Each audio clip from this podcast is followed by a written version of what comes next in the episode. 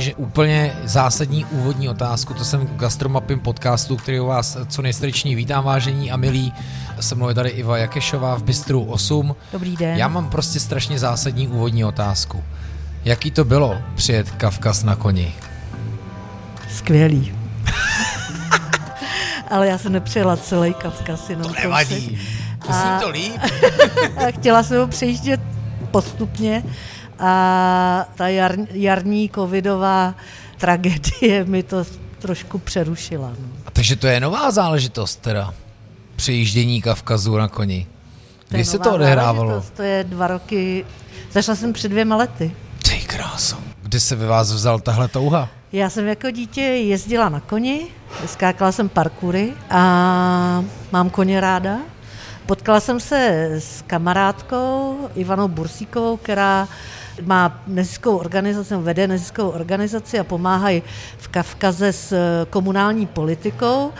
A ona taky ráda jezdí na koni a, a našla tam pár, teda jezdí do Gruzie, ne, ne. Hmm. a potka, potkala tam pár Gruzínců, který vlastně takový ty jejich malý koníky a rozhodla se, že bude přejíždět Kavkaz s lidma, který to budou chtít přejíždět s ní. Mně tohle totiž jako řekla Darina. Iva Jakešová, fantastická ženská, moje kamarádka a nejspíš nejobětavější člověk, jaký ho znám. Moc mi chutná všechno, co uvaří a nesmírně na ní obdivu to, že je schopná uvařit prakticky cokoliv z nejrůznějšího koutu světa. Uvařit a upít samozřejmě. Moc ráda chodím k ní do Bystra 8 a obdivuju, s jakým nadšením a entuziasmem tenhle ten podnik vede, že se nenechá ničím zlomit, protože to není vůbec jednoduchý. Jo, a taky přijela na koni Kavkaz.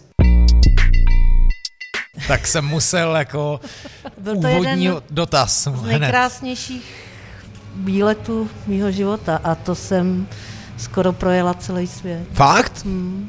A je to i možná důvod eh, to, proč vlastně celý svět vaříte ve svém bistru? Protože Jo. vy vaříte celý svět. Já vařím celý svět. Já prostě to, co já vařím, jsem e, většinou jedla mm, někde venku, anebo dokonce i ta, i ta, mám vlastně takovou, jako, takový přání, kdekoliv jsem, navštívit nějakou školu vaření a naučit se tam e, jedno, je, perfektně jedno jejich jídlo. A to pak tady vařím. Tak než dáme nějaký světový příklady, tak zrovna třeba Gruzie je hodně zajímavá gastronomicky, že? Mm, to jo, ale e, Gruzie je prostě gastronomicky e, velmi zajímavá a velmi těžko se to tady, řekněme, napodobuje. Protože oni mají všechny ty suroviny úplně čerství a skvělý. no. No a přemýšlím, A Ři, říká se v Gruzii, se říká takovej, tak, takovej vtip, nebo vtip, taková historka, že když pán Bůh rozdával zemi, tak e, Gruzínci zrovna, nebo kusy země, ty státy, tak Gruzínci zrovna hodovali. jo, jo, A přišli pozdě. A e, Bůh už nic pro ně neměl. A tak ho pozvali na tu hostinu svojí a on, on jim řekl, to je tak skvělý, že já vám dám tu, ten svůj kus země. jo, takhle.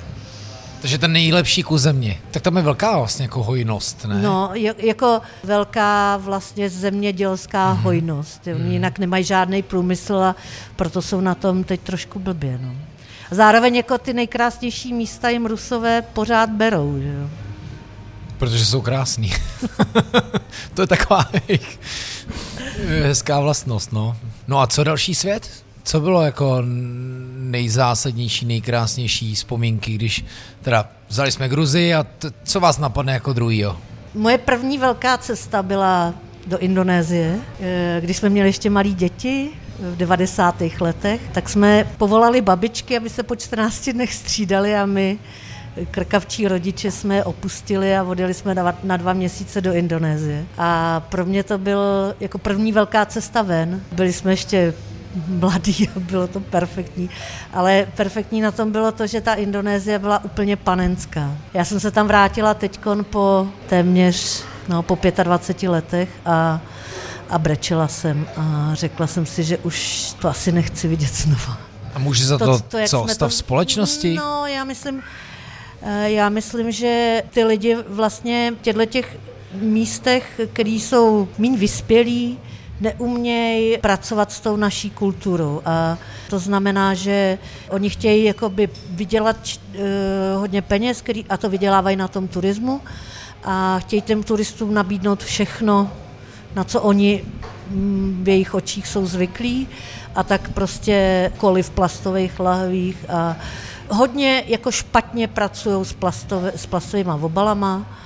A zároveň jako stavějí jeden hotel vedle druhého a likvidují tu zemi jako tím velkým rozvojem. No, Taková který, ta divočina, neřízená. No, neřízený hmm. rozvoj, protože jako by, v, mám pocit, že v Evropě nebo a tak, tak, tak je tedy rozvoj, rozvoj obrovský, ale eh, šlo to ruku v roce s tím eh, poznáním. Mm-hmm. Ale tam najednou jako by mezi bambusový chýše přijede beton a oni ho nadužívají. No. Já musím jako, já vlastně žasnu, jaký jako velký poznání musí být z kraje 90. let, po tom, co tady všechno bylo, najednou prostě do Indonésie. To, je... to bylo úžasný.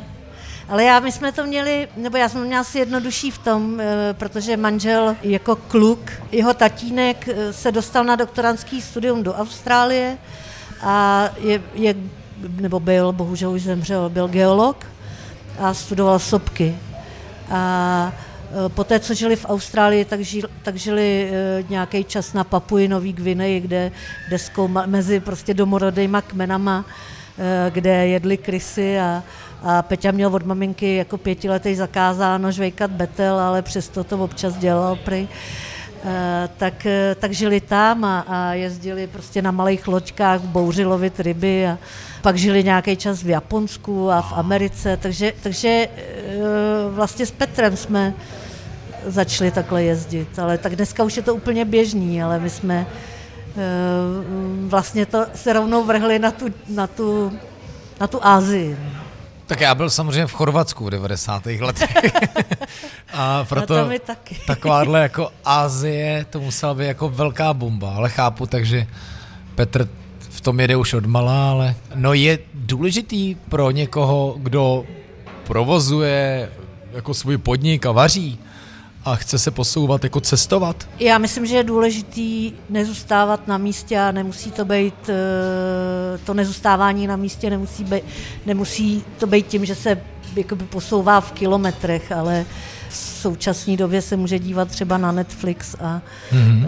na Mind of Chief nebo na něco šéf nebo na mm-hmm. něco takového ale samozřejmě ochutnání nebo vlastně poznání té chutě na vlastní kůži, to už eh, člověku nikdo uh, nikdy nevezme. Já, my když jsme já když jsem poprvé ochutnala tajský kary, tak já do dneška si tu chuť, nebo vždycky tu, tu chuť si člověk pamatuje. Já už vím, když ochutnám tady kary, že není tajský. Že, že prostě v něm je jenom kokosový mlíko a, a, a kary prášek, který Tajci by v životě nedali do tajského kary, kary prášek. Že ta stopa je tak velká, jako ten zážitek je tak velký, mm-hmm. že na to člověk prostě nezapomene. Tak my jsme tam tenkrát s mojí dcerou byli v takovém, takovém lese prostě ve škole vaření. Strávili jsme tam dva dny s tou paní a učili jsme se v hmoždíři míchat kary, pastu a dělat uh, sladký zákusky z kokosového mlíka a hmm. tak. To vaření vás teda bralo vždycky? Nebo kdy, kdy jako přišla tak nějaká vášeň k vaření? Že už když jste jako cestovala a říkáte přesně, že je dobrý si tam vždycky jako něco vyzkoušet, nějakou školu vaření. Tak jídlo mě asi vždycky bralo. Hmm. Ale u nás doma se to nenosilo, teda maminka moc nevařila, nevařila nikdy ráda, vždycky to pro ní byl vlastně uh, utrpný. A táta vyžadoval pravidelný teplý večeře a, a v jednu hodinu v neděli e, dvoj, dvojchodový oběd plus zákusek a to máma teda nesla těžce. Musel no být režim. No, musel, musel být režim a ona mu, ona mu dělala hrozný naskvály, jako typu, e, často dělávala bramborové placky a to vznikalo většinou tak, že táta si každý den vařil brambory pro slepice. A, okay. a máma vždycky přiběhla, Říká, Jiškovi, zase ta, ta večeře. Tak běžela pro ty brambory ke slepicím a udělala bramborový placky. Už byly vařený, že jo? No. A ty jsme měli teda velmi často a táta to nikdy nepoznal, že to je z jeho brambor. M- můj děda, když vařil ty brambory, si přesně pamatuju, jak tam byli v kůlně, já jsem na ně chodil do toho obrovského hrnce, oni tam vždycky chladli a pak se mačkali, že jo? No, pak se mačkali s nějakým šrotem. Se šrotem, přesně. A s kopřivama, vždycky jsme tam ještě mačkali kopřivy, si pamatuju. A vy jste odkud? Vy jste z vesnice Eh, byli? Ze Sacký, což je 30 Sacká. km od Prahy.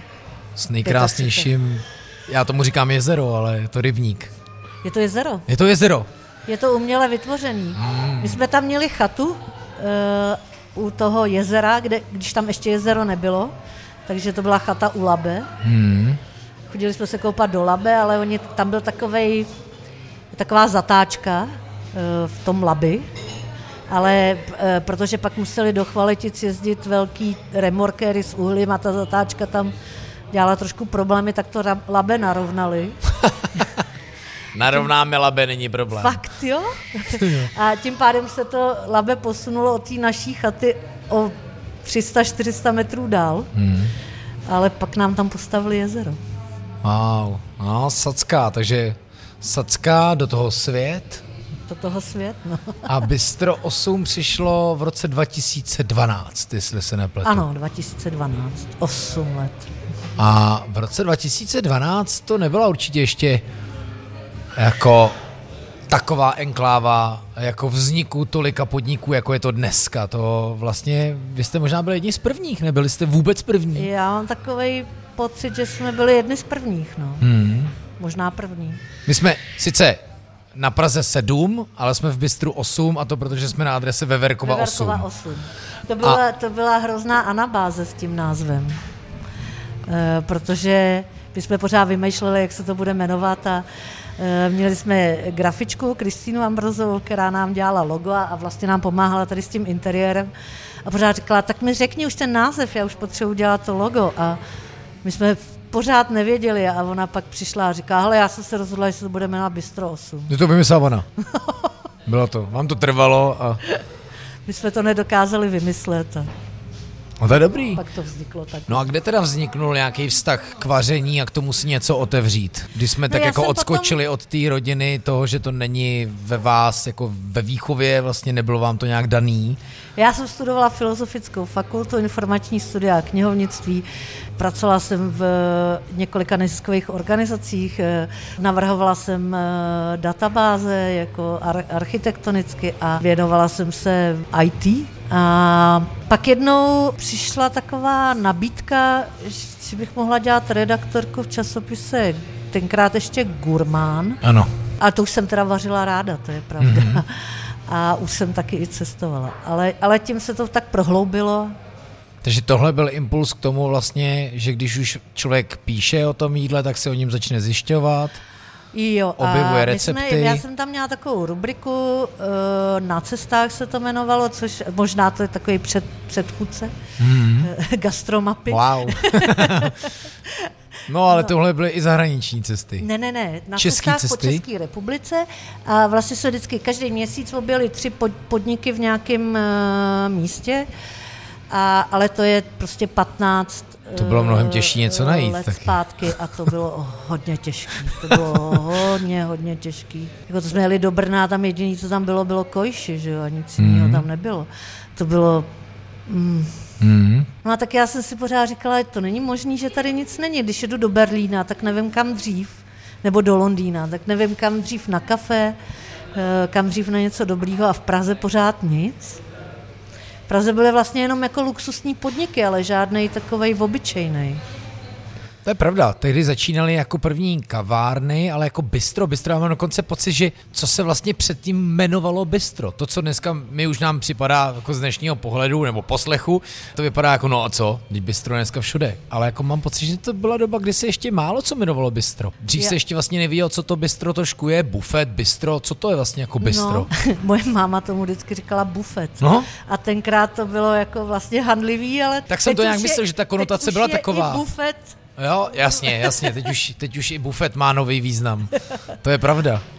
Takže vy jste si trošku toho Berlína a Londýna otevřeli Já, jsem, tady. já mám kamarádku, která žije v Londýně a já jsem tam za ní jezdila velmi často. Vždycky, ona vždycky pozvala přátele a já jsem vařila a tak do mě furt hučeli, ať e, něco s tím dělám. Protože dneska je to taková škatulka, ale dá se říct hipsterský bistro. Se dneska řekne. Když, když chceme najít rychlou zkratku. Hipstři už jsou pryč. Jsou. Ale, ale, ale asi když se to řekne, tak si každý řekne, jasný, to si umím představit. Ale 2012 je doba, kdy myslím si, že hipstři nebyli nejenom že pryč, ale možná tady vlastně ještě nebyli. Ale Nikdo jim tak možná tak neříkal. začátku. Říkali vám to tak, tak možná Ale jste... nám hipstro. No tak jste možná od začátku, za to můžete vy. A je pravda, že, a to se, to už jste mi jednou říkala, že ta ulice a vůbec letná takhle rozhodně nevypadala, že? Ne, to bylo hrozný. Tohle byla úplně pokaděná ulice, kde nebylo vůbec nic. Tady naproti byl takový second hand, ale vlastně to chlápek, který měl na Miladě Horákový několik uh, heren. Takže tam vždycky nosil pěti koruny, my jsme si je tam chodili vyměňovat za velký peníze. Nebo, nebo nosili jsme velký peníze a oni nám to vyměňovali za pěti koruny. A spoustu lidí mi říkalo, neblázně, jako ta veverková je mrtvá, tou nikdy nikdo nechodí. A já jsem říkala, no, tak začnu. No a do půl roku přišel František, že si ten prostor pronajmout potom, potom sekáči a otevřelo se Page 5. Pak přišla Helenka Dařbujánová eh, a otevřela si tady ten designový obchod svůj eh, vedle vlastně Martina eh, z Recycle, z Recyclu, taky do roka byla tady a vedle, vedle Jakoby garáž, to, to přišlo po nás, ale vlastně jako na základě toho, že už ta ulice nějakým způsobem byla definovaná. Že to váže jistou komunitu lidí, to, co se třeba vidí dneska ve Vršovicích v takovém novém rozpuku. A teď nemyslím, ve své době to třeba mohla být ta Krymská ulice. A ta Krymská byla před náma, teda Jo. musím říct, že to bylo dřív, jako ten mm-hmm. kafe Nový v Berlín takovej. Kafe v lese, že jo, to Kobza byl jako mm-hmm. už dřív, ale by, to bylo jiný, to bylo takový jako ten rok a trošku temná. Androš trošku pořád. No. To je myslím, že do dneška pořád tak. Jo, jo, jo, tak to, Jo. to on tu gastronomii bere takhle, což teda by, neří, neříkám, že já ne, já jsem takový pankáč trošku taky. Ano, ale zároveň jako sem se člověk nejde huntovat, sem se jde dát dobré věci.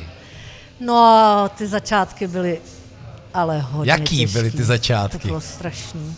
Co bylo třeba první menu z cest? Já si pamatuju, že eh, jedno z prvních jídel, který jsem dělala, Začínali jsme těma baoknedlíčkama a ty děláme do dneška. Prostě vepřo knedlo do ruky, tomu říkáme. A to děláme do dneška celých 8 let. To je skvělý recept A, mimochodem. a vlastně podle, eh, podle Changa, že? Ale vlastně my už jsme to mm, trošku pozměnili, dá- dáváme k tomu místo zelí kimchi zelí a i, ty, i ten buček trošku děláme v suví, trošku děláme jinak, než, než byl ten původní recept, podle kterého to všichni dělali. A pak si pamatuju, že je- jeden, jako, jeden z prvních receptů, kdy jsem měla prostě obrovskou touhu udělat bezlepkový lazáně, tak jsem dělala třeba lazáně, kdy ty těstovinové plátky nebyly těstoviny, ale cukety. Takže to bylo jako zelenina ze zeleninou. A No jasně, což pak přišla taky obrovská vlna těchhle No. vlastně jídel, nejenom Takový že jako, že bezlepkových, poloro ale a- vlastně poloro, že jo. No a e, takže nás pak docela dlouho brali, jako že jsme to zdravý bistro, Aha, což není pravda. ne, já jsem nemyslel úplně zdravý, ale myslel jsem to tak, jako že dřív byl punk, typu jako, eh, že jo, huntuju se, chlást, ničím No se jo, tak a jako ne. nezáleží mi, jako roz, jestli mi na něčem nezáleží, to je rozhodně zdravý. Mám- Aspoň tak jsem to vnímal i částečně prožíval ve své době. Jo, to, to, to je pravda. Já, já možná jsem ještě z, týhle, z, to, z tohle nevyrostla, ale No ale tak vy jste přišli, udělali jste bistro, kde přesně byli jako znám, nebo známí. Já si myslím, že lidem moc známí tyhle jídla nebyly, že To vy ne, jste to to vlastně učili boj. jíst, ne? my jsme třeba Jedno z prvních jídel, který jsme tady dělali, bylo onigirazu, protože já jsem byla v Japonsku a znala jsem to tam tať a, a jenže jak těch jídel máme hodně, tak eh, já jsem jako nevydržela v tomto mít pořád, takže ty lidi vůbec ne, my jsme tomu říkali sushi sandwich a bylo, bylo to prostě ta Což je sushi sandwich no, v podstatě. Taková koule, že jo, s, s, s uvnitř rýží a, a různou jako zeleninou nakládanou nebo fermentovanou.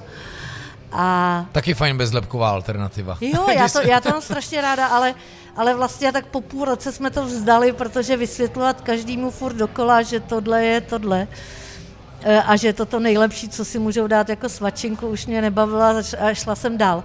A pak se tady za rok otevřel Onigirazu a my jsme se strašně smáli, hmm. jaký jsme srabíci, že jsme nevydrželi. Hmm. Ano, bavíme se o vlastně monotematickém bistru, který dělá jenom onigarizu. Ano, A rozšířil ano. se na Karlín. A tohle je mimochodem taky zajímavý téma, že velmi často, když se ukázal nějaký podnik, který přinášel něco novýho, hodně narážel na to, že musel udělat takovou tu osvětu. A to prostě trvá. Ale pak si To přesně pravda. pamatuju, když už jsem tady zmínil tu škatulku hipsterská kavárna, že pamatuju si taky ty první pokusy a pak přišel někdo, kdo takzvaně slíznul smetanu za všechny No. ty, co ušlapávali tu cestu. Třeba kavárna, co lidá jméno, si pamatuju, když otevřela, že už vlastně každý jenom byl okouzlený a věděl, co to ten koncept je. Tak oni měli, na, má, nebo mají, já myslím, že jsou pořád na tom místě strašně krásný prostor. Že jo? Přesně, tam byl obrovský wow efekt, každý, No. kdo přišel, oh, co to je, kde to je, ale pamatuju si, že každý, kdo s tím jako začínal předtím, tak vlastně na začátku tam možná vzniklo nějaké nedorozumění, jako co to je, jo, takže si představuju, že když jste uvedli, já nevím, jakýkoliv šlágry světové kuchyně, protože my se dost bavíme o Ázii, ale, ale vy vaříte opravdu celý svět. Jo, to Tak, jo. tak jakože My jsme nebyli jenom v Ázii. No jasně, že, že to, že než ty lidi pochopili, že hele, to mě vlastně baví, teď já chodím cestovat do Bystra 8. No, dá se to tak Snad- říct, ne? Snad jo, snad Že jo. člověk nemusí Já udělat ty kilometry, jak jsme eh, říkali. Já, já, já ještě, abych se vrátila k těm začátkům, tak eh, ty začátky byly pro mě neuvěřitelně těžký, hlavně v tom, že já jsem v tom gastru nikdy nedělala. A vystudovala jsem takovou tu rychlou kvaškovou, eh, to, je, to není střední škola, učiliště za půl roku. Málem, málem mě to nedali ten výuční list, protože jsem místo palačinek s marmeládou udělala, udělala krepsy Z. A oni se zlobili, že to není ono.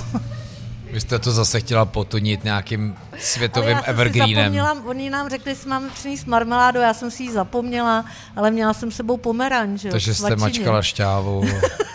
Je to tak, ne? Se, se přece... No to se potom té šťávě se to jako No, eh, vymá- ta no, palačinka eh, skvělý. vymáchá. No ale já jsem vůbec nevěděla, jak se dělá gastro a tak to bylo jako... Já jsem šťastná, že ty hosti to s náma vydrželi, protože to... Kladla jsem na ně vysoký nároky. 8 let, jaká byla nejtěžší etapa Bystra 8? Asi ty první dva, tři roky byly strašně těžký. Než jsem se já naučila na svých hostech, jak se dělá hospoda, tak to bylo hodně těžký. A myslím si, že jsem jich pár taky odradila a už se nevrátí, ale hmm. doufám, že ty, co se vracejí, už jsou spokojení. A po 8 letech, jak se dělá hospoda? Hospoda se dělá strašlivou dřinou. Každý den. Každý den.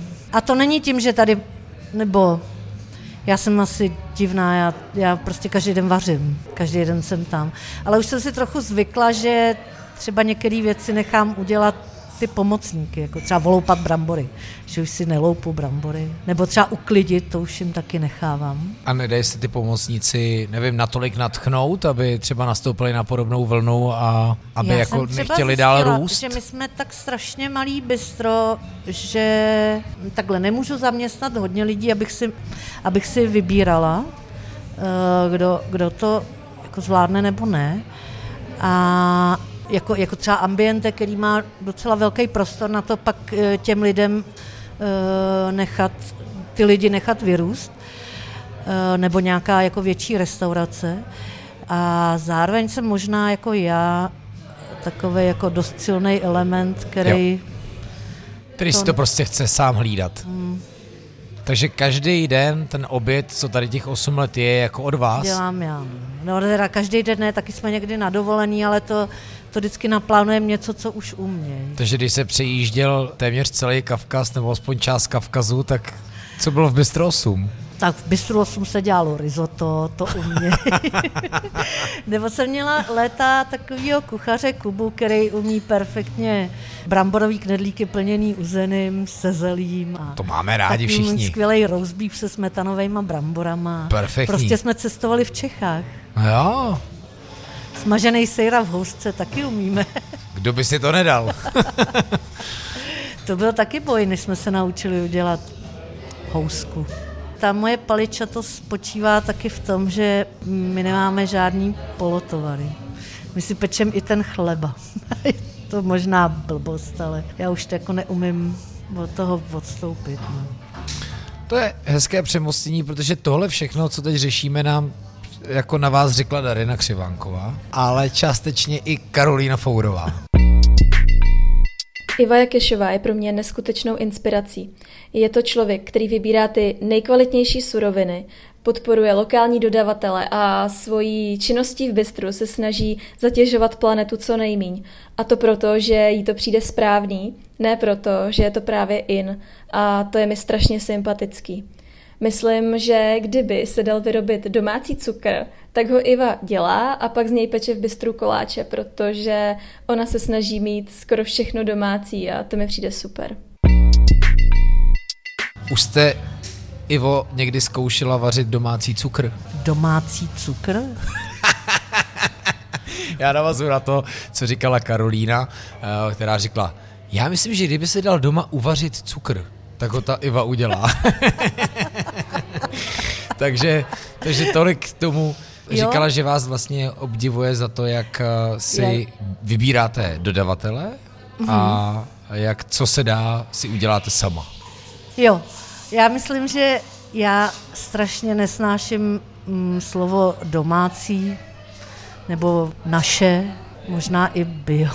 A nebo babičina. Nebo babičina, nebo kořeny hmm. a tak.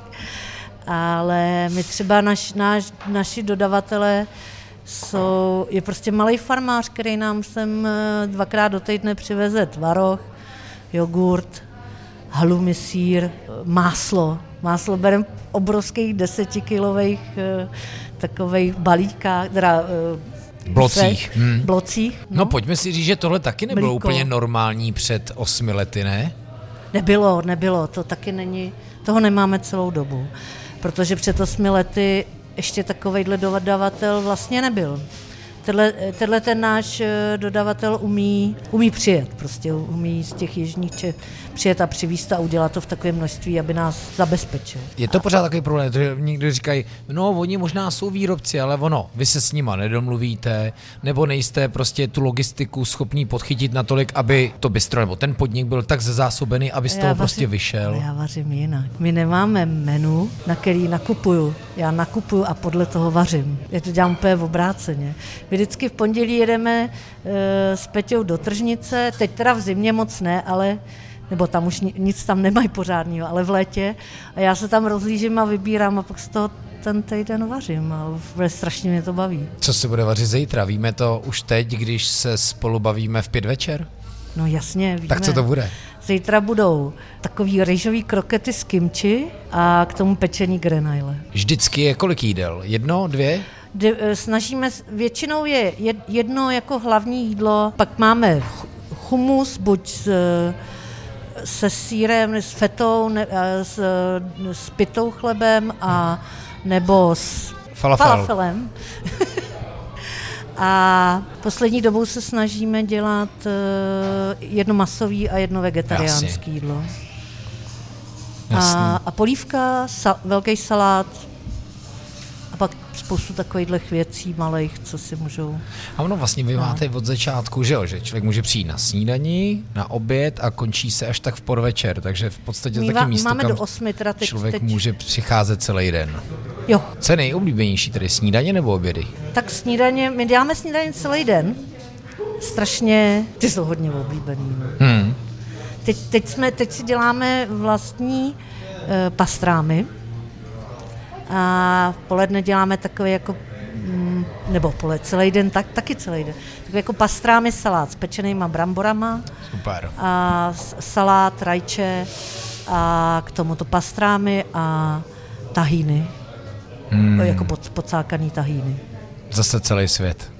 No a pojďme ještě někam do jiných zemí, třeba, já nevím, co jsme nedali, nějakou Jižní Ameriku. To je samozřejmě spojený s kafem, protože my jsme v současné době bereme kafe z londýnské pražírny Clemson Sons a jsou to naši kamarádi. Já jsem byla loni s nima na velké cestě po Brazílii, Uh, oni, oni dělají teda speciality kafe a to vlastně znamená, že tam jako svým způsobem hraje roli ten direct trade a každýho toho farmáře si vybírají víceméně sami a komunikují s ním a spolupracují s ním i nejenom na základě toho, že to zrno, který od nich berou, je jako perfektní, nebo to, ten, to, to, to kafe, to zrno, co to kecám, mm-hmm. ten bob, ale že eh, ten farmář klade velkou důraz na udržitelnost životního prostředí. To znamená, že oni tam jedou takový jako systém, eh, že každý rok 30% půdy nechávají ladem, aby si odpočinula. Zároveň jako velmi pečlivě pracují s vodou, která se vlastně hodně spotřebovává při, při výrobě kávy a, a tak dále. Hmm. A samozřejmě jako lidská síla, tak na tu, na tu m, berou taky velký ohled. Takže jsme procestovali kus Jižní Ameriky, tak od tam teď jsme taky přivezli nějaké věci. I když Jižní Amerika je hodně o mase a o, grill, o grilování a o stejcích ty my tady neděláme. Co se týká kávy, tak Clemson Sons, jak je to teďka s jedním s tím Pražičem? On se nějak přestěhoval do, do, on do Prahy? Se, on se nám sem přestěhoval. No. Ne, on, ne, on nebyl Pražič, on je jako vlastně, on dělal mar- marketing. Komunikátor takový. Komunikátor a vzhledem k tomu, že za náma za, jako začali hodně jezdit, tak uh, Henrik se zamiloval do Prahy a uh, v únoru se sem přestěhoval s tím, že bude mít na starosti Eh, po Brexitu vlastně ten evropský trh. No a No, chtějí expandovat dál v Česku. Kor- korona mu to samozřejmě zakázala. Ale chtěli by nějak být No víc. a to bylo nejvtipnější na tom. Ten náš dodavatel kávy se nás eh, na začátku roku tak jako trošku ostýchavě zeptal, jestli nám nebude vadit, že Clemson and Sons bude mít kafe i v jiných kavárnách. Tak to jsme se smáli ještě hodinu potom a řekli jsme jim, že samozřejmě, že ne naopak. Že možná naopak i lepší, no. když budou ve více podnicích, no. protože víc lidí bude znát. No. Ale oni nějak měli pocit, že chceme mít tu exkluzivitu, nebo já no. nevím, proč to vzniklo, ale bylo to legrační. To zase chci připomenout, že jste před osmi lety možná jako první otevřeli bistro. Jako první vařili jídla, které jsou světový, ale který vlastně někdo možná neznal. Jako jedni z prvních přinesli nějaký uvolněný prostředí. Jako jedni z prvních otevřeli na místě, kde to nikdo nečeká. A e, vy jste zmínila i takový ten vztah, a teď já nechci říct jako k ekologii, k okolí, k planetě, ale k takovému prostě, jakože to není bezohledný, to, to vaše činění. A, no, a, a co vás bych... tomuhle vede třeba? co mě k tomu vede? No, no protože dneska já někdo... Já chci žít jo. na této planetě. A chci, aby to ona vydržela s náma. My třeba v kuchyni třídíme odpad pečlivě. Všechno. Já to dělám pro sebe, ne pro ty lidi okolo. No a co váš muž? V Bistro 8. No já jsem mm, kdysi dávno uh, dělal uh, Peťa v korporátu, uh, marketing v, ve farmaceutických firmách a tak. A já jsem se tak, já jsem pracovala v neziskovém sektoru. Eh, takže nás živil, že jo, celou rodinu. A já jsem mu vždycky říkala, Peťo, neboj, jako jednou to já vymyslím a budu živit já tebe. A, a tak jsem jako měla dojem, že teď jsem to jako vymyslela, že ho živím, ale myslím, že dře nejvíc, jak kdy v životě. Hmm. Asi stejně jako já. Ale máme to rádi, to je, my jsme tady prostě našli kámoše. Já znám, já, já když jsem v té kuchyni, tak když je třeba fofr, tak říkám, říkejte, že to nejsem. Protože já když vylezu ven, tak eh, já, já znám skoro všechny lidi, co tady jsou. A já vylezu a říkám, jednomu říkám ahoj a pak přijde další a další, abych mohla sedět celou dobu tady A to je úkol Ostinskýho, jako. No, achá. a já se trochu stydím, takže já jsem radši v kuchyni. A ještě jedno téma. My určitě se chystáme Darinu Křivánkovou, kterou jsem zmiňoval, stejně spovídat do samostatného podcastu, ale vy jste vlastně říkal, že jste vlastně začala díky jako uh, časopise o jídle. A mm-hmm. teďka, to si pojďme říct, taky uh, do časopisu o jídle nutně přispíváte, do časopisu jo. Food, jehož je právě Darina šéf redaktorkou. Takže jaký byl tenhle, byl to vlastně návrat? Jo, no. byl to návrat. A mě, to, eh, mě ta práce vlastně strašně bavila.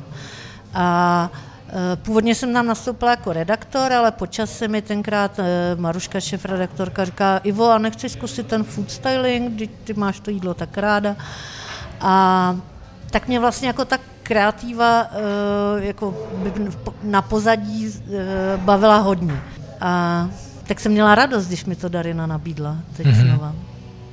Ale jako, já jsem Darinu samozřejmě poznala, eh, když začala dělat svoji pitovou restauraci, což byl, to je taky pionýrský počin. To s ní určitě budeme provírat.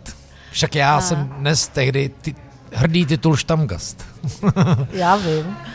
A to je prostě úžasná práce, kterou odvedla. No, tam těch receptů děláte docela dost může se stát, že tam uděláte, vyzkoušíte si něco uvařit do receptu a pak to aplikovat do bystra, anebo to je obrácený přístup? To, co znáte z bystra, aplikujete do foodu? Obojí, ale zároveň se inspiruju jako od kolegů. Třeba teď, teď máme uh, vánoční cukroví jako každý rok a já tam mám v rámci toho cukroví těch druhů, tak jedny jsou, jedno je, jsou kuličky od Ka- Karolíny Fourový, který mě strašně chutnaly a překvapily mě, jak jsou, jak krásně vypadají.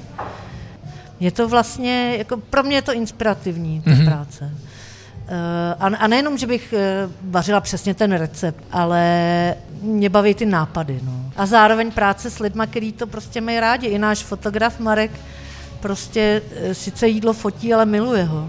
Marek Bartoš, abychom mu přesnili. Moc ho zdravíme. Ivo, jaká bude první země, kam vycestujete, až to půjde? Nevím, jaká bude úplně první, jo, protože e, to možná bude něco v Evropě, ale my už jsme si na letošní rok s manželem eh, naplánovali jeho návrat do Japonska. Hmm. A proto bych to ráda uskutečnila, protože nám to letošní rok neumožnil. No a samozřejmě další kus Kavkazu. Přeju, ať to vyjde. Přeju Bystru 8 minimálně dalších 8 let a spoustu spokojených hostů a my se na závěr eh, zeptáme na vás i vašeho muže. A děkuji všem za poslech. Tak rychle jsem ještě uh, tady odchytil Petra Jakeše, což je teda jako vás se ptát, kým je pro vás Iva Jakešová, bude vtipný, ale kým je pro vás Iva Jakešová? Je to marný, ale je to pro mě manželka. no a co se týče teda eh, našeho podnikání, tak je to vlastně guru, který to celý vymyslel a po osmi letech pořád táhne káru.